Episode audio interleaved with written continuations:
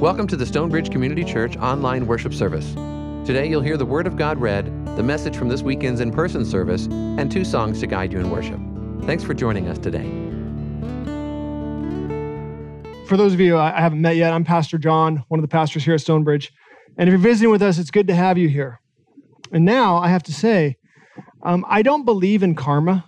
It's not a biblical concept. But every once in a while, something happens where I'm like, mm, maybe that's how God behaves sometimes. I've, I've shamed a lot of you for saying that it's cold here. And I've probably been a little annoying in that from time to time. Did anybody else's heater break this weekend? The coldest weekend? Anybody? Just us, right? Yeah. So the heater broke. So all those times when I said it's not really cold, I'm, I'm pay, being paid back for that now. So I apologize. And guess what? I'm never going to shame you for wearing a jacket when it's not really cold again. You, you do you. It's good. Or gloves. Wear gloves, wear whatever. There you go. Nice. so during this season, we are in the Gospel of Mark. And we're looking at these stories of Jesus' healings in the Gospel of Mark. I just want to remind you, this series is entitled Truly Natural. And that comes from a quote from a theologian named Jurgen Moltmann. And the basic idea is that Jesus' miracles, they aren't supernatural miracles in a natural world. They're the only truly natural thing in a world that is unnatural and demonic. When Jesus goes and does these miracles, he's showing us what the natural world is supposed to look like. He's showing us what God intended for this world to look like. He's revealing to us not just what was intended, though, but what will happen when Jesus returns also, giving us a glimpse of what it is God's healing. And in pretty much all of these healings, it's usually more than just the physical healing that Jesus is addressing. There's something else he's healing as well. So this week, I'm going to be reading from Mark chapter 1, verses 40 through 45. And I invite you to hear the word of God. A leper came to Jesus begging him, and kneeling, he said to him, If you choose, you can make me clean. Moved with pity, Jesus stretched out his hand and touched him, and said to him, I do choose, be made clean. Immediately the leprosy left him, and he was made clean. After sternly warning him, he sent him away at once, saying to him, See that you say nothing to anyone, but go, show yourself to the priest, and offer for your cleansing what Moses commanded as a testimony to them. But he went out and began to proclaim it freely and to spread the word so that Jesus could no longer go into a town openly, but stayed out in the country. And people came to him from every quarter. Please pray with me. Lord, we thank you that all those years ago you healed this leper. We thank you that you reached out and you cleansed him. We thank you for all that that signifies for us, too, Lord. We thank you for that this story was passed down to us so that it can show us what it is you're healing in our lives as well. So, Lord, we ask that you speak to us now. Through this scripture, through this passage, Lord, speak to us. Help us to see all that you're doing to heal this creation. Help us to see all that you're doing, to heal our broken relationships. Open up our eyes, Lord, so we can see your work in our lives and the lives of others around us, and so that we can become part of your work. So we can help others to have hope in you. Through your Holy Spirit and through these scriptures, speak to us now, for we are listening. We ask this in the name of the Father, and of the Son, and of the Holy Spirit. Amen. So, this story, the action really gets going with this leper who comes and confronts Jesus. And it results in Jesus reaching out and touching this leper. But I have to clear up one confusion before we really dive into the story. When the Bible says leper, it doesn't mean somebody with leprosy. When the Bible says leper, a little quirk happened all those years ago. When you go back and you look at the Old Testament and the Hebrew word for leper that gets translated as leper, it's actually a Hebrew word that encompasses many different types of skin diseases, not just leprosy. Leprosy is just one type of a skin disease. I think it's also called Hansen's disease, has another name as well. And it's one that is incurable without interventions. But when the Bible is talking about a leper, it's talking about all those other skin diseases that you see listed in the book of Leviticus. It's much more broad. And what happened is the Bible was originally written in Hebrew in the Old Testament. At some point, it was translated into Greek. And when somebody translated it, the best word they could find was leper for that Hebrew term. So they threw that in there. But when we're talking about a leper in the Bible, it's a much more broad category. I have really dry skin, like sometimes really dry skin, and I think I might be a leper according to the Bible. And I'm sure many of us actually would count under this category of leper with different skin ailments that we might have. It's much more broad. Sometimes these diseases could be healed, sometimes they couldn't be. And one of the reasons that that is important is oftentimes when it comes to when you come to a leper in the Bible, the actual skin disease isn't the worst part of what they're experiencing. The actual skin disease is actually secondary to the way of life that they are forced to live. A leper in the ancient world was considered unclean. You can see in this passage, the leper asks Jesus to make him clean. He says, If you want, you can make me clean. That term, that category of clean versus unclean, that made all the difference for the experience of people who had skin diseases in the Bible. If you were unclean, if you were a leper, you were treated as though you were the walking dead. One commentator, reflecting on this passage, he actually writes Sufferers were regarded as, in effect, corpses, and physical contact with them produced the same sort of defilement as dead bodies. That's how you were treated. If somebody were to touch a leper, touch somebody who was unclean, they then become unclean. So you avoided them at all costs. You did everything you could to not touch them, to not be near them, to not even risk it. And in Leviticus, when these diseases are described, the remedy for that is this it says, The person with the leprosy shall wear torn clothes, and let the hair of his head be disheveled and he shall cover his upper lip and cry out, Unclean, unclean. He shall remain unclean as long as he has the disease. He is unclean. He shall live alone. His dwelling shall be outside the camp. So you could have a skin disease. It could be something relatively minor, but as long as you had it, you were outside of the camp, you were alone. If you saw anybody else, you had to yell unclean so that they would know not to come into contact with you. This is a hard life. This is a difficult life. This is a life full of isolation. When you see a leper in the Bible, you can see also a series of broken relationships.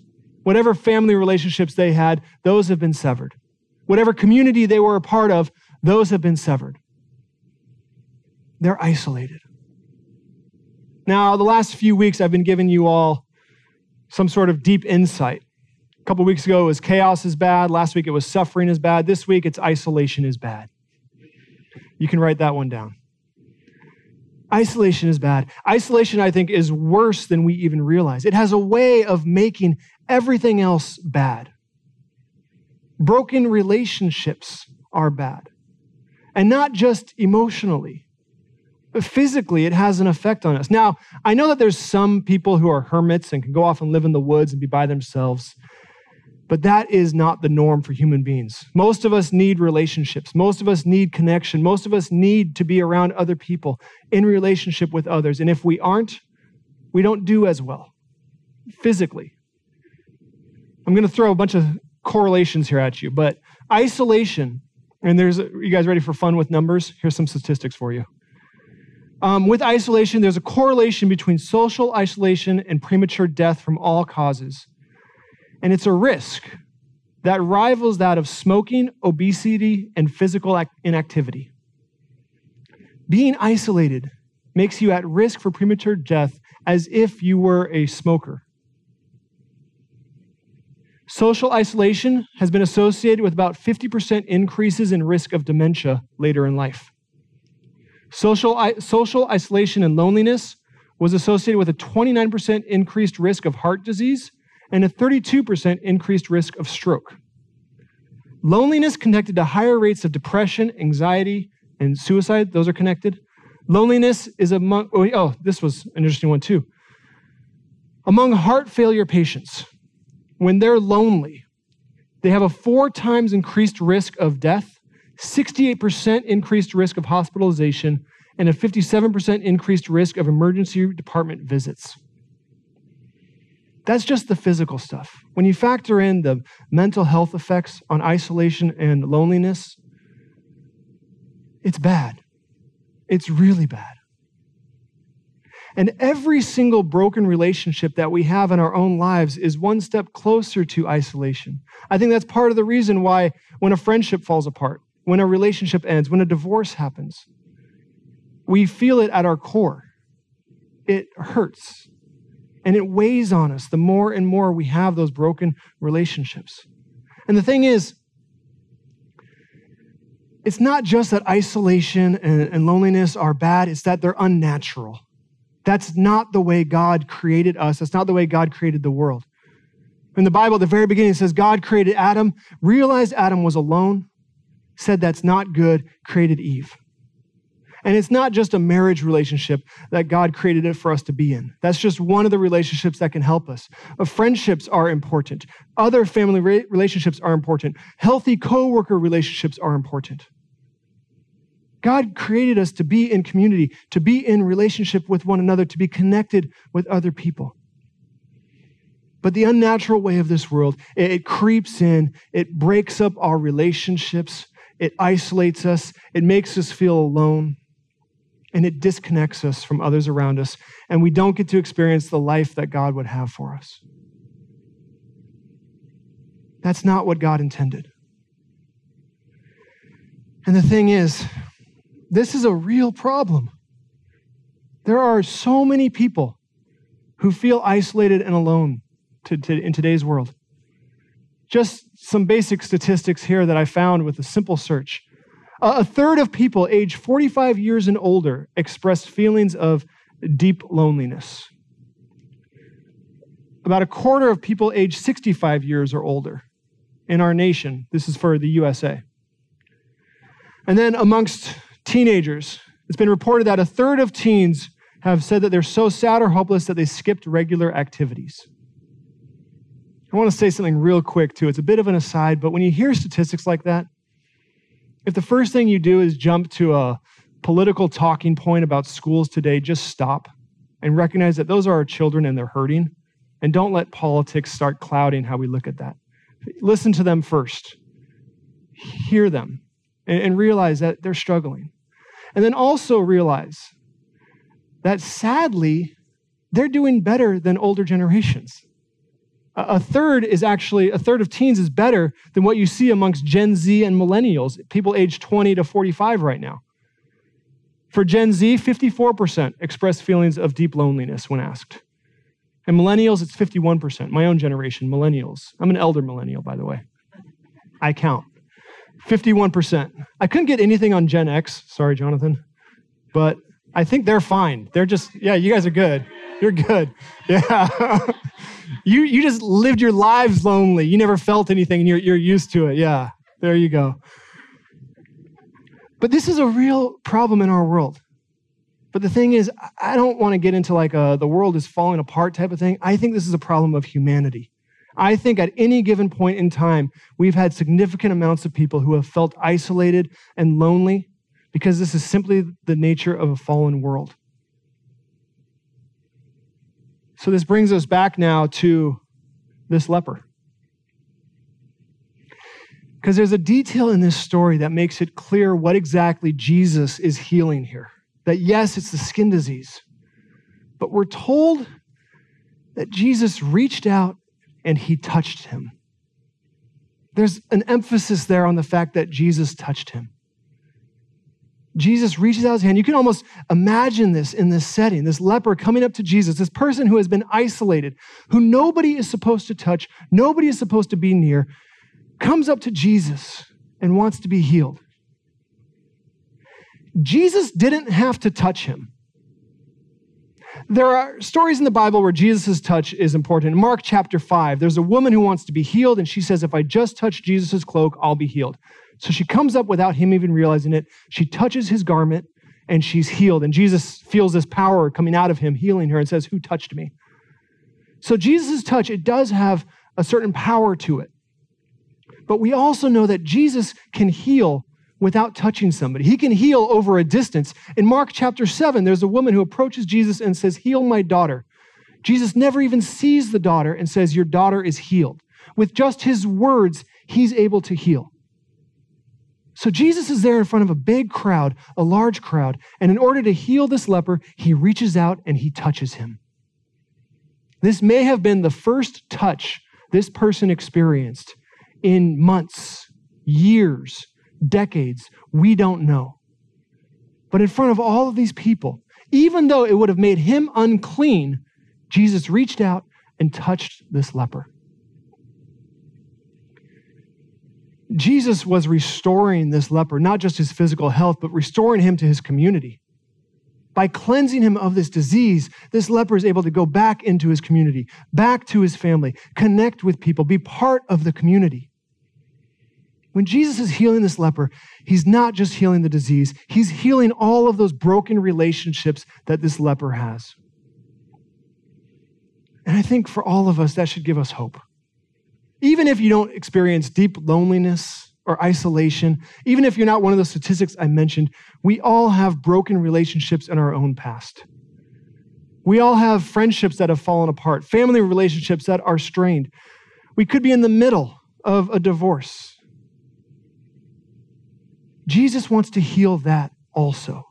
And when Jesus returns, that's the healing that we will experience as well. Those relationships will be made right again. Human relationships will look how God always intended. That's part of the healing here.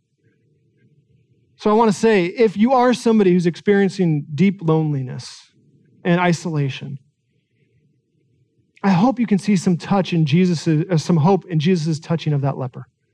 That you can see what it was Jesus was signaling with that and realize that he wants to reach out to you also. But I also want to encourage you that if you're experiencing that, go seek help. Reach out to somebody. I'm a big fan of therapy. It's great. You get to pay somebody to sit there and listen to anything you say for about 50 minutes. They tell you it's an hour, but it's really 50 minutes. But you get to connect with somebody somebody who will listen. And it can be the start of you realizing there's other people who will listen also. So if you need help, if you want to find a therapist, talk to me, talk to Pastor Jonathan. We can try to help you find somebody and get connected with somebody that can help you. But for all of us, I think there's a couple things we need to take to heart. One is Jesus does want to heal the broken relationships in your life. Jesus is working to heal the broken relationships in your life. And he's working to heal the broken relationships of other people that you know, people that you know that are isolated as well. Jesus is already at work doing this. He's reaching out to each and every one of us, trying to touch us in the same way he reached out to that leper. Take hope in that and lift these concerns up in prayer. Regularly, constantly lift the people up who are isolated in prayer. Continue to pray for them. And maybe reach out to them when appropriate. And then here's the other thing for all the people who are watching this, there's no doubt that there would have been people who would have been offended and upset by the fact that Jesus touched that leper. There's no doubting the fact that some people would have tried to stop listening to Jesus for touching that leper. We have a lot of people in our world that society deems unclean. That if you reach out and you try to talk to them, other people that you know will look down on you, will wonder why you're doing that. If you fall into that category, if you start thinking that there's people who are so unclean that we can't reach them, you're going to miss out on the work Jesus is doing. You're going to miss out on the people who Jesus is working with and through. You're going to miss out on so much. And the deep truth is, and this is what I think Jesus knew, was that in Jesus' presence, nobody is unclean. When Jesus went to the cross, when he died, when he was resurrected, when his blood was spilled, it was spilled to cleanse the entire world, all of creation, to cleanse everything, including people we would consider unclean. And we may not use that term unclean now, but there's people in our own minds that are too far for us to reach out to. Realize Jesus is reaching out to them already. You can either come alongside the work he's doing, or you can become offended by it and miss out on what he's doing. Jesus reached out and touched that leper, and in doing so, he healed his broken relationships. May we take hope in that, and may we reach out to others in the way Jesus did as well. Please pray with me. Lord, we thank you that you were willing to reach out to a leper, and that in doing so, when you touched him, you restored his whole life, not just his physical health, but you restored his relationships. You restored his place in the community. You restored his humanity. Help us to recognize that that's what you're healing in all of us as well. That you care about our relationships, that you built us to be in relationship. You created us to be connected to others. And when we're isolated, when we're alone, it grieves you, and you are reaching out to us. Help us to take hope in that, Lord. Help us also to reach out to others, to make sure that everyone we come into contact with knows that they don't have to be alone, that they can be connected, Lord that there is a place for them in your presence here in our community. Lord, we thank you. We praise you. It's in your name we pray. Amen.